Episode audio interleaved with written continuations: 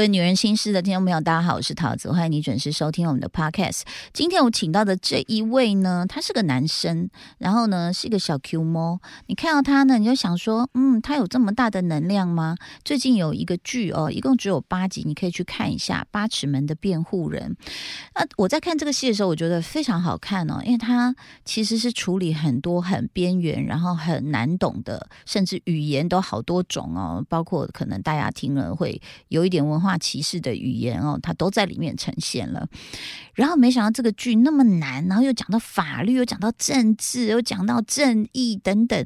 哎，我把它看完了。然后我看完之后呢，我就冲到诚品去，一定要买到这个原著，因为我居然只有瞄到说原著小说这个人。殊不知后来我要疯掉了，他不但是编剧还是导演、欸、欢迎唐福睿，你好。哦、桃子姐你好，各位听众大家好，我的新偶像，好恐怖！而且你看起来，谢谢你看起来才几岁啊？呃呃，我已经四十了，完全是就是看起来四十算很年轻哈。父母再不言老，不要在老人家面前说我已经四十了这样子。但是其实唐福睿的成就、哦，我觉得呃。因为我们在我的广播节目里面，我常会讨论很多的剧，然后导致我的来宾们，我们就要每周大量的看剧。当然，我们偶尔也会听到有些声音说：“哎，你们在旁边说风凉话都很容易啊，一个剧本产生最好这么容易。”我知道不简单，然后就也一直很希望说，台湾真的有很扎实的剧本。其实这么多年来都有，但是我们看到一年大概可以说得出来就是几部，大概一只手都数得出来。所以我看到《八尺门辩护人》的时候，我那时候就想说看一下好了，因为你也知道在首页他推播你还是会点进去看，尤其是台湾的剧我一定会点进去支持这样子。那所以等一下我先插个嘴，就是那个女人心事听友说啊，这个有跟我们的子宫或跟我们的乳房有关吗？这个人我跟你讲跟我们的梦想有关、哦、所有的女人都不要放弃梦想跟实现自己。我看了一下，虽然我老花， 你, 这你知道这真的在你的那个扉页里面要看到你的经历这样子。然后也上网查了一下，你本来是读法律，对，然后有职业过五年律师是不 是, 是然后才到 L A 去读电影，然后回来呢，这本《八尺门辩护人》是什么时候完成的？花了多久时间？呃，真正动笔写大概十个月，印象中应该是二零二零年那一整年，哦、差不多，其实就是疫情当中啦。那因为、哦、太好了，没力没力。对，正好大家就关在家里面。对，我觉得 COVID 十九 其实给了我们很多很美丽的机会，对一些一些特别的空间、啊，不管是酝酿啊，或者是总算我们静下来可以做某些事情哦。是。然后呢，这个我怕念错，二零二二年台湾文学奖的，这样怎么念？培蕾奖是吧？嗯，培培蕾奖，培蕾奖，培蕾奖是什么意思啊？嗯、应该就他是鼓励新的创作者、新的作者。这是你第一本长篇吗？是第一本。哇、wow ！然后呢，二零二二的金鼎奖文学图书奖，二零二三年台北国际书展大奖的小说奖首奖，第二届镜文学百万影视小说大奖的百万首奖。所以呢，光是呃，然后这个书已经授权日语、韩语跟越南语这些外语的版权哦。其实，在看到这这这样的一个过程，我是觉得非常非常的，这很热血，你知道吗？你就看到一个青年，然后他很努力的自己写了一本小说，然后得到很多人的肯定。然后其实呃我觉得这也是一个非常好的事情，就是你自己花了时间写了一本跟法律相关的书。那事实上我在看到剧，我先看到剧的时候，我我当然我觉得它有太多优点了，就是说这么我刚刚讲这么边缘的题材，它发生在基隆的八尺门，那那个地方可能就是早年的时候因为需要很多的渔工，所以有很多的 amis 阿, 阿美族的人可能就用个床板当自己的门啊墙啊、呃、然后就散落的居住在那里。然后到后来你写的故事是政府有介入之后盖了一个海滨国宅，然后呃却没有想到怎么有一个渔工跑到船长家去杀人，而且是非常恐怖的灭门血案哦。那事实上这件事情到后来我也在想说，哎，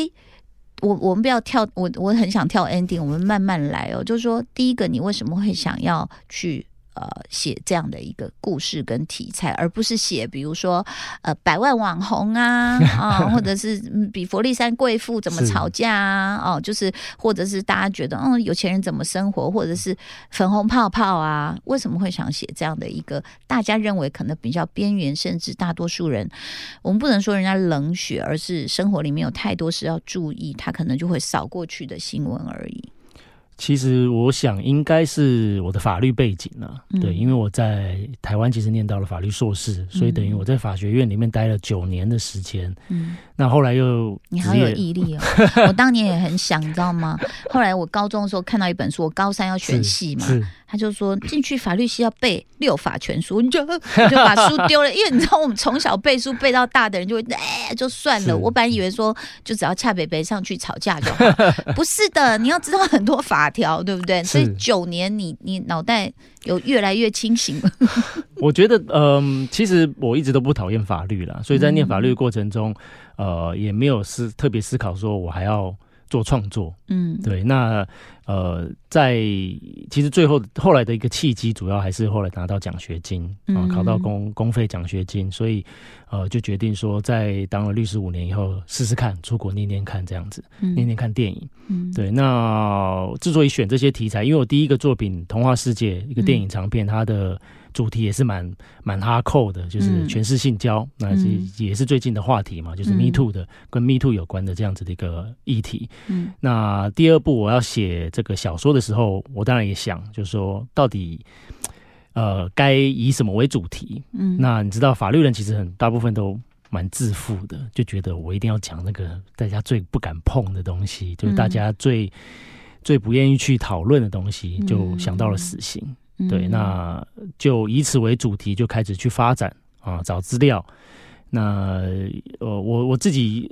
最一开始想到的是说，我想要结合族群这件事情。嗯、那因为台湾很少人从族群的角度去切入看这个死刑的制度，嗯、那因此慢慢往下发展啊，就加进了原住民，加进了移工，加进了渔业这些元素。嗯，所以我觉得这个真的是一个很远大的抱负跟梦想，因为事实上我我知道你有法律背景，但事实上除了法律背景之外，你要去了解你的田野调查，其实要做很多事情，对不对？是没错，我、嗯、呃，我刚刚说十个月动笔写嘛，那是其实在这十个月之前，大概花了将近一年的时间在找资料、阅读资料，然后做人物访谈。嗯，对，那对我来说，大概都都做过哪些人物访谈？呃，其实故事里面主要的人物，他都有呃背后一个呃贴近他背景的这样子的一个原型。哦、对，嗯、那呃像是呃远洋渔业的阿美族人，那、嗯、我有认识一个这样这样子的一个一个朋友。所以那个笑话写得太可爱了，就大家居然在那边喝酒，说哎、欸、怎么又喝酒？哎、欸，是是是，上帝说我们都是罪人，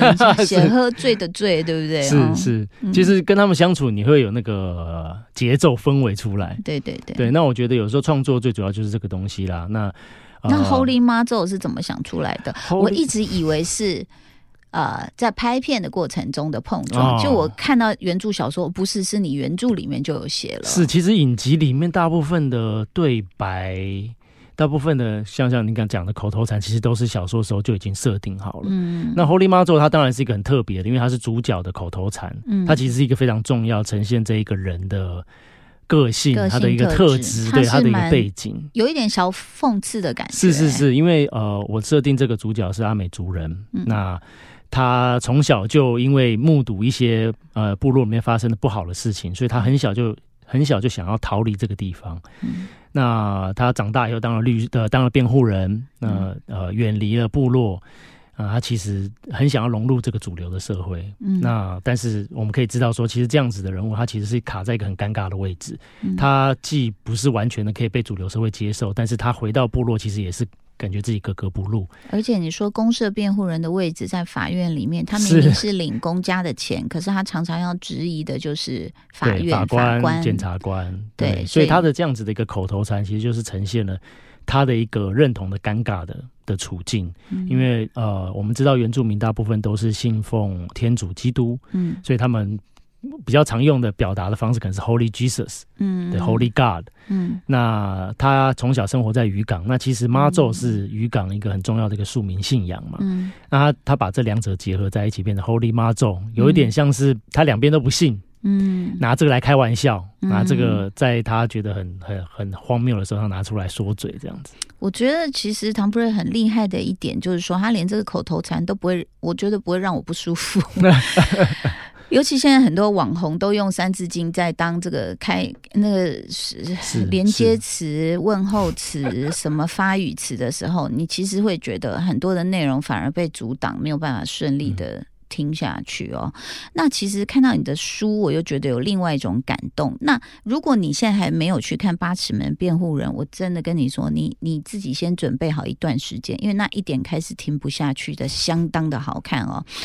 在这个故事，我们大家刚刚听了说这个灭门血案，然后呢，那当然就是。想当然而大家就觉得说社会的气氛舆论是非常的啊、呃、就很气愤啊好戏啦齁，这杀人家全家还有什么好讲的哦。是，但是唐不瑞在这当中他就抽丝剥茧的告诉你哦，那这个孩子这个杀人的这个愚公其实他就是个孩子哦，他他透过说呃可能在你你是不是你实际的经验也发现在法庭上对于这些外语的翻译是不足的，所以有很多案子我们不能说他是冤，但是就是没有被充分了解的。是，其实就算是讲国语的人，他们在法庭上有时候也是不明白这些法律法律专业人士他们在讲什么的。是，它其实就是一个语言的隔阂。那我们在学法律的过程中，嗯、我们会不断的被教导说，其实被告他是始终处于一个失语的状态。嗯，所谓失语，当然我们先姑且不论说故事里面提到的精神障碍或者是外籍人士，嗯、就算是本国人，他们不理解法律的用语，他不理解这些程序。嗯。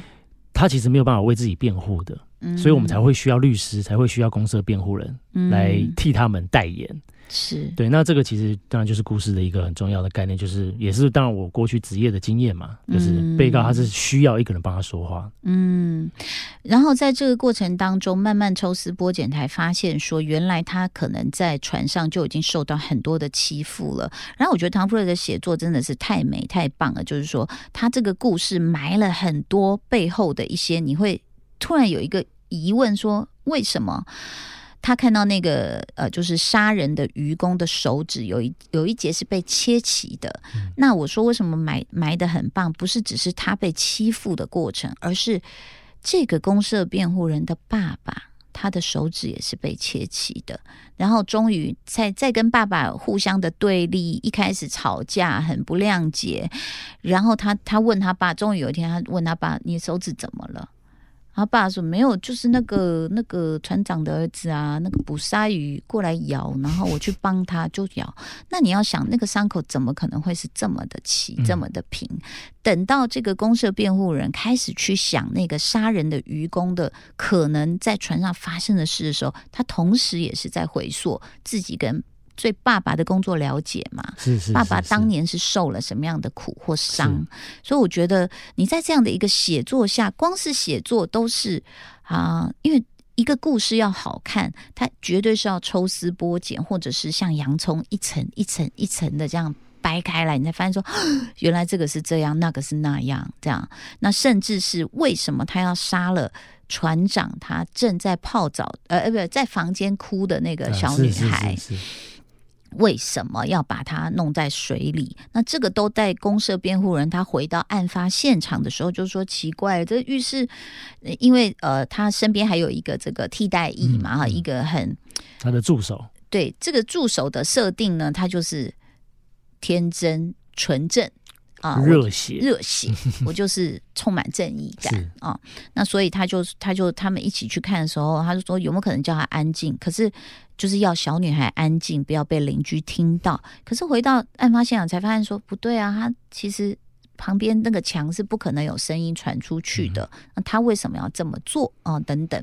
所以。这个戏《八尺门的辩护人》它不是只有办案的过程好看，它在这个办案的过程里面其实也处理了几个主角，包括像我刚刚讲那个热血的青年，他可能跟他爸爸，他爸爸是一个退休的法官、呃、没有在职的、哦、最高法院的法官、哦哦、在职的在职的法官、嗯嗯嗯、然后他常跟退休的同事打牌这样子、哎、然后呢就爸爸就会理所当然说、啊、我就安排你你怎样你怎样就好了，你不要去淌浑水。如果说连法界的人士都觉得一个案子是在淌浑水，那你就知道我们有多少案子被淌浑水、嗯、就是有的有的被搓汤圆什么弄掉了这样、嗯、所以我其实觉得如果大家看剧有引起你的热血的话、哦、那你可以去看书，我觉得书里面有更多呃，这个原著就是唐福睿他其实想要诉说的事情哦，因为我我真的还没有完全看完，你知道一周之内要把你的剧跟书完全看完有一点难这样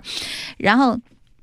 在这个过程中其实呃，我觉得很佩服唐福睿是他写原著好看，他自己自己删减，我觉得这就是一个最难的事，对不对？确实确实改编的时候真的需要做一些取舍。你怎么取舍？呃，其实呃很呃一个很大的部分是呃回忆的部分，因为在戏剧里面其实回忆它通常会中断整个主线故事的节奏。真的吗？呃，我们看很多日本动漫片啊，主角要那个羞趴，最后都开始在回忆。我想，是啊，那不就中断？对啊，对啊，他就中断了整个节奏嘛。而且是从小开始回忆，我都要疯了。一本灌篮高手，对吗？对，那那因为我们戏剧其实现在大家观众都的胃口会比较希望是快节奏的，是它是比较啊、呃、这个事件推进很快的、嗯，所以你只要有回忆的话，其实就是停下来，整个叙事会停下来，所以很大一部分。过去我们交代同呃佟宝驹就是个主角和他族人之间的一些纠葛的回忆的东西，就必须要删掉，没错。OK。那除此之外，呃，改编的过程中，呃，删减呢还有一个很大部分就是法律的东西，因为小说你可以把法律讲得很清楚，嗯啊、很清楚，因为我们可以反复的阅读，是是是是，而且你可以甚至引注。我书里面有引注，对，但是在戏剧的过程中，对白过去就是过去了，观众不理解，嗯、他也我们也没有机会，对我没有机会让他理解。那你不能让这个东西影响大家的这个对故事的、对于人物的的体验嘛？嗯，所以在简化法律这个呃语言的部分，也花了很多功夫。哇、哦，真的是很辛苦，尤其这个剧一展开的时候，又有原住民语，又有那个印尼，还有东爪哇，东爪哇对不对？哈，各种语言这样，你可是我我就觉得你怎么可以把它融合这么好？因为你的台词不废话。没有弄，因为有时候看戏你会常因为一场戏，然后就决定弃剧，就是说。导演，请问你花了这场戏的时间是要交代什么吗？嗯、我们没有看出来，这样。那所以我觉得你没有废话，然后每一个戏都好有张力哦。我觉得也跟你导戏的功力，还有怎么样让一个演员去发挥出最好的状态是相当有关呢、欸嗯。你可不可以也告诉大家这个选角的过程？选角其实这个这部戏确实花了很大的心思，因为它是花多久时间？我觉得每一个都选得好好哦。我们从真正开始找，真的有。有应该有一两个月的时间了，两个月左右，陆陆续续开始从主角，然后再到配角等等之类。嗯、李明顺，我觉得他其实就是我不知道他本人是什么样的人啦，嗯、但他驾驭这个角色是真的就是游刃有余，没错没错。而且你也很爱他，你知道常看一个戏就知道这导演爱不爱这个演员，你很爱他，哦、你知道我从哪里看出来吗？是就是他呃，就是他要去查案，嗯、然后他带着那个呃热血的男儿跟那个呃外。外、呃、外呃外籍移工那个看护那个 Lina Lina Lina， 然后去一个那个撞球间，对，然后结果那两个年轻人在后面被打，嗯、然后我就觉得说，那那你知道其实呃佟宝驹也就是李明顺这个角色，他其实就是有一点点。二百五的大叔，对 对, 对，就是他，就是嘴上很会吹，只剩一张嘴了啦。那你看他每次打架都会输嘛，结果你给他一个 slow motion， 我们说干什么？他就哇，好威哦，好威哦，然后就想，然后脚还给他一个特写，然后出来的时候就砰一拳被打，然后大家想说输啦，然后好好弱这样。但是从那个里面反而可以看到这个反差跟这个人的一个有血有肉的。个性 是, 是, 是, 是不是你是不是最爱他这个演员里面？其实我我应该每个演员我都很爱啦，就是当然因为顺哥他他的任务是非常艰巨的，嗯、我得讲就是他等于是一个他不熟悉的身份和语言。对，那光是语言他要讲好多种嘛。对，那这个当然我们下了很大功夫，我们事前有老师给他、呃、很久几个礼拜的时间在不断的训练他。他说他刚好在隔离嘛，对啊对啊，所以他就可以一直学，就好像隔离还要上语言课 ，tutor A B C。没错，所以、嗯、呃，当然因为他是主角，我我我呃，佟宝驹这个主角，我从。你知道我在这个主角身上花了多少的时间，花了多少的心力、嗯、当我看到李明顺他换上戏服、嗯、我们在在定妆的时候换上戏服走出来，你就知道就是他了、嗯、你不可能不爱他、嗯、你不可能呃而且他顾到每一个细节，他莫名的又真的有点像原住民、嗯、是是是、呃、其实当然我们从他过去的作品我们可以知道说他有这样子的一个跨幅、嗯、他的演技是可以做到这样子收这样子放的，是，所以呃呃，我们之所以希望呃由他出演，也是因为这个原因，就是佟宝驹他其实是一个跨幅很大的人，嗯，我们看到表面上他这个好像呃插科打诨，嗯，但实际上他又必须呈现在一个他甚至他只有他自己的时候，他必须呈现他那个很深的东西，所以，嗯，对啊，这我们。我们就非常期待他能够学非常好，我觉得每个角色非常好。然后演他爸爸的这一位，好像也是有很多作品， 是, 是他呃就是他是我们叫他怀少老师、嗯呃、他是一个舞团叫做圆舞者、嗯呃、的一个创意总监，印象中是、嗯、对。那这个舞团也是他创立的、嗯，他是出生于花东的阿美族人，嗯，那他过去比较多的作品，当然都还是在舞团，在这个、嗯呃、原住民歌。这, 这一方面、嗯、比较少影剧的这样子的经验、嗯、那我们这次请他，当然第一个他其实有父子俩其实这样子配在一起是有一点点像的、嗯、就他跟顺哥站在一起、嗯、那再来就是说当然他呃代表的他他阿美语是非常流利的、嗯、他代表的是他这个整个部落文化，他有一个非常坚实的基础在他这个体内、嗯、那这个人物就是需要这个东西、嗯、因为他从小生长在部落，长大在部落，也将终老在部落，嗯，那我们我们就就那时候看到了这个不二人生、嗯、对，我还知道老师有他有这样子一个东西在里面。但我想知道你在这个演员表演的过程中，你有很多调整吗？比如说有些人会看到镜头比较嗨啊，嗯，哎、嗯，确实确实，不要这么嗨，就是你你是不是就是做了一些什么样的哪一个角色去做了什么样的调整？其实呃，对于人物的调整，一定就是在初期会比较需要、嗯。花时间，嗯，因为大家当、呃、拍摄期三个月，大家演到最后，其实都非常非常熟悉彼此想要什么。嗯嗯、像顺哥，当然一开始，我记得我们第一场戏是拍在篮球场，哦，篮球场，他和连晋平在那个休息室里面，他们在讲说我们要去看守所，就是、热血的对，我我对跟那热血替代役说，我们、嗯、那那个替代役说我们要去看守所看被告，嗯，他就说不要。嗯，等于就是他就什么都不要，就是、打发他，对，他就打发他。哦，那那场戏非常棒，就是后前后的转折。是是，那那一场我们最后有看到宝哥有一点点就是在数落说你不要不要这么烦，我们打球不要讲公式等等之类的。嗯、那那那个是整出整个剧的第一第一场拍摄。哦，那我印象中那时候呃顺哥的一开始的表演是更多的，嗯，他是更。更夸张的去去很痞、呃，对对对对，去取笑或者是去去数落这个替代役、嗯嗯。那那时候我就说你要要再收一点，嗯，对。那几次调整下来，其实就差不多是后来这样现在这样子的模样。嗯，我常常觉得一个演员有很好的演出，导演其实功不可没。那一个演员有很糟的演出。导演也难辞其咎，是因为你们在看 monitor， 你知道吗？因为旁观者更容易客观的知道说，哎、欸，这看起来不太对，是是，所以这个这个调整太重要了。是，因为也看过一些戏是中间有别的导演来接手，嗯、然后我就去问那导演，我说、嗯、那两场戏怎么回事？他说哦，那两场戏我不在。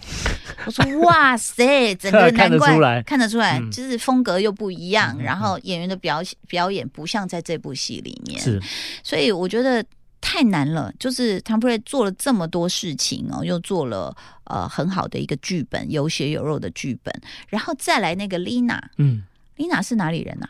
台湾南投土生土长的小女生。你看到她，你真的会觉得她就是那个印尼来的移工，是，而且。他越看越像袁咏仪耶，对，我就说是印尼版的袁咏仪，不好意思，人家是南投版的袁咏仪，所以他其实要调整他的讲话、发音这些也是，嗯、而且他也要学东爪哇语嘛，没错没错，他其实真的是一个剧组天上掉下来的礼物啦，说实在话，因为当时其实选角是在这个角色上遇到了一些困难，当时是疫情的关系，所以印尼的演员没办法进台湾。那我们其实已经试镜，已经决定说要某一个印尼演员，但是后来就是因为这个问题没办法进来。嗯，那我们就从台湾想要从台湾找印尼的学生。嗯，那不过后来那印尼学生有一个找到了，同意了，也受了表演训练了，但是他因为后来因为个人因素。嗯，就决定说他他他想要他想要退出这样子。嗯，那是在我记得在戏开拍前两三个礼拜，必须要找到一个人顶上 Lina 的位置。嗯，那那我们的选角团队其实非常厉害，他们触角很广。嗯，他们就给了我们这个雷佳瑞这个选项啊，真的是最好的安排。对，对对其实。当然，呃呃，他过去没有经验，我们也是需要有一点点这个，等于是有一个风险在那边，但是他其实证明他自己可以。就整个过程非常好，我觉得这个戏好看哦。可能现在听到这个 podcast 的听众想说啊，讲法律也听不懂啊，然后什么什么好难哦。但是你看到这些呃，我觉得很精彩的演员，他们的演技哦，这个撞出的火花。当然，我觉得很佩服的是导演，我觉得你在影像上的功力哦，是让这这。这部片非常好看哦，也有很多的艺术价值的画面这样子。谢谢。然后呃，其实看到这些选角，还有一个他在网络上有留言，就是后来的目击者。目击者就是那个搜索、哦 okay, okay, 他 Suprianto 啊，对对对，那个角色叫 Suprianto， 我刚才在找他的名字这样子、呃呃。演员的演员名字是洪玉景哎。对对对，洪东东，绰号东东，台台湾人，台湾人也是呃，高雄左营人，各位土生土长，你真的去看哦，你真的就觉得他是东爪哇来的呢，嗯，对不对、嗯？他也是非常认真的一个新演员啊，他、哦、他为了他为了试镜，嗯，他特别去请朋友，拜托朋友，就是介绍了一个印尼的朋印尼朋友替他翻译一个自我介绍，还录了试镜带，哦，当天还穿着这个移工风格的衣服、哦、来到现场，非常好，然后说了一段话，我们就觉得哦，就是他、哎，对。那我觉得他来自于高雄也有一定的关系，因为高雄也是一个海港，嗯、对，所以他有那个气息在，而且他后来跟我们分享，嗯、他因为。家老家在高雄，所以他对移工对于相关的新闻议题其实是非常熟悉的。嗯，那我觉得这多少其实都变成了他能够全完美诠释这个角色的一个一个一个一个内在的东西。对，我觉得选角非常非常的精彩，然后大家都恰到好处，当然还是归功于导演，功不可没啦。因为我相信。就是每个人都可能有缺点呐、啊，但是你知道怎么利用它最大的一个长处，然后去把这个故事演得有声有色、哦，这个是非常非常厉害。然后像呃哦，还有潘潘怡君，对，她算是里面唯一一个就是比较有台词的女性角色了啦，呃、除了 Lina 之外，除了 Lina 之外，对，她演的是法务部长，对。然后看到她的时候，大家就就愣住，想说。他怎么还这么年轻，还这么保养的这么好？是，因为他是我们小时候看电视剧的人嘛。你说了我我，我还敢这样讲关键字，没有，我常被这样讲，所以那潘一君，你原谅我。然后我们，我他还是当然还是算我前辈，因为他出道早嘛，所以我们小时候都看过很多他的剧嘛。嗯、他还是很以以前大概我们记忆中三十年前样貌走出来的时候，我们就想说，等一下。是他吗？是这个角色是怎么会选到他？其实跟怡君姐的、呃、最早缘分是在童话世界的试镜，那时候、嗯、呃，童话世界也有一个类似这样子的一个女性角色，嗯、一个律师。嗯，那当然那是没有机会合作。嗯，那这一次八尺门呢，其实我很我很着迷这样子的一个女性角色，我在童话世界和在八尺门都有一个。差不多位置的拥有优势的一个女性、嗯、她最后都会有一些呃出乎意料让人出乎意料的作为这样子一个人物、嗯、那我还是觉得她蛮适合的，所以这一次就又请她来聊聊看。嗯，对，那确实就像桃子姐你讲，她一走进、嗯、一走进房间会议室，我觉得哇根本没变嘛，对、啊、就是跟我两呃三年前呃跟她碰面，然后甚至是更久以前跟她演戏是完全一模一样。是是，哎、欸，她出场戏就是床戏吗？哎、欸，对，哎、欸。算哎，不是不是不是不是，算蛮前面的啦，对对，蛮前面的。出场是他在跟这个党鞭在 cosplay。 对对对对，然后后来就有床戏嘛，是是是是，然后就交代了他，虽然现在是法务部长，可是他跟党鞭还有跟那个佟宝驹以前也是都有一段情，有一段情嘛、嗯、然后所以最后才有那么大的一个冲突跟张力。我们好像又不能爆雷，但是反正他的出现就是会告诉大家说，在社会上或在政治操作上常常被用来这个呃影响审判，引起大家争议的就是到底要不要死刑这件事情、嗯嗯嗯嗯、那他最后做的决定可能就会让你觉得、呃呃呃、救命哦 Oh my god。 对、嗯、那然后也这这个戏到后来就是除了你会关心这些我刚刚讲比较边缘的族群，然后比较没有被注意到的这些，但事实上他们是失去生命或失去自己工作的权利和尊严的人们，你会开始去想这些事。但是最后你看完，你还会开始去想说到底要不要废除死刑这件事、嗯嗯、所以我觉得你的野心企图心其实蛮大的、欸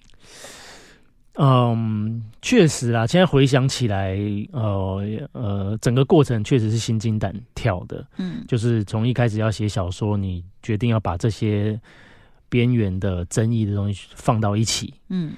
然后你后来影视化，可能触及的观众群更广大，更多这种不同的声音，嗯。呃，整个过程包含后来开始拍摄，整个剧组其实都是战战兢兢的。嗯，对。那但是我得说，在一开始最一开始写小说的时候，我没有想太多、嗯。我知道它是一个很难的议题，但是我那时候其实没什么包袱啦，我就是自己写，嗯、也没人给我钱。嗯，然后我也不用需要为任何人负责，嗯、我就是写我想要写的东西。所以，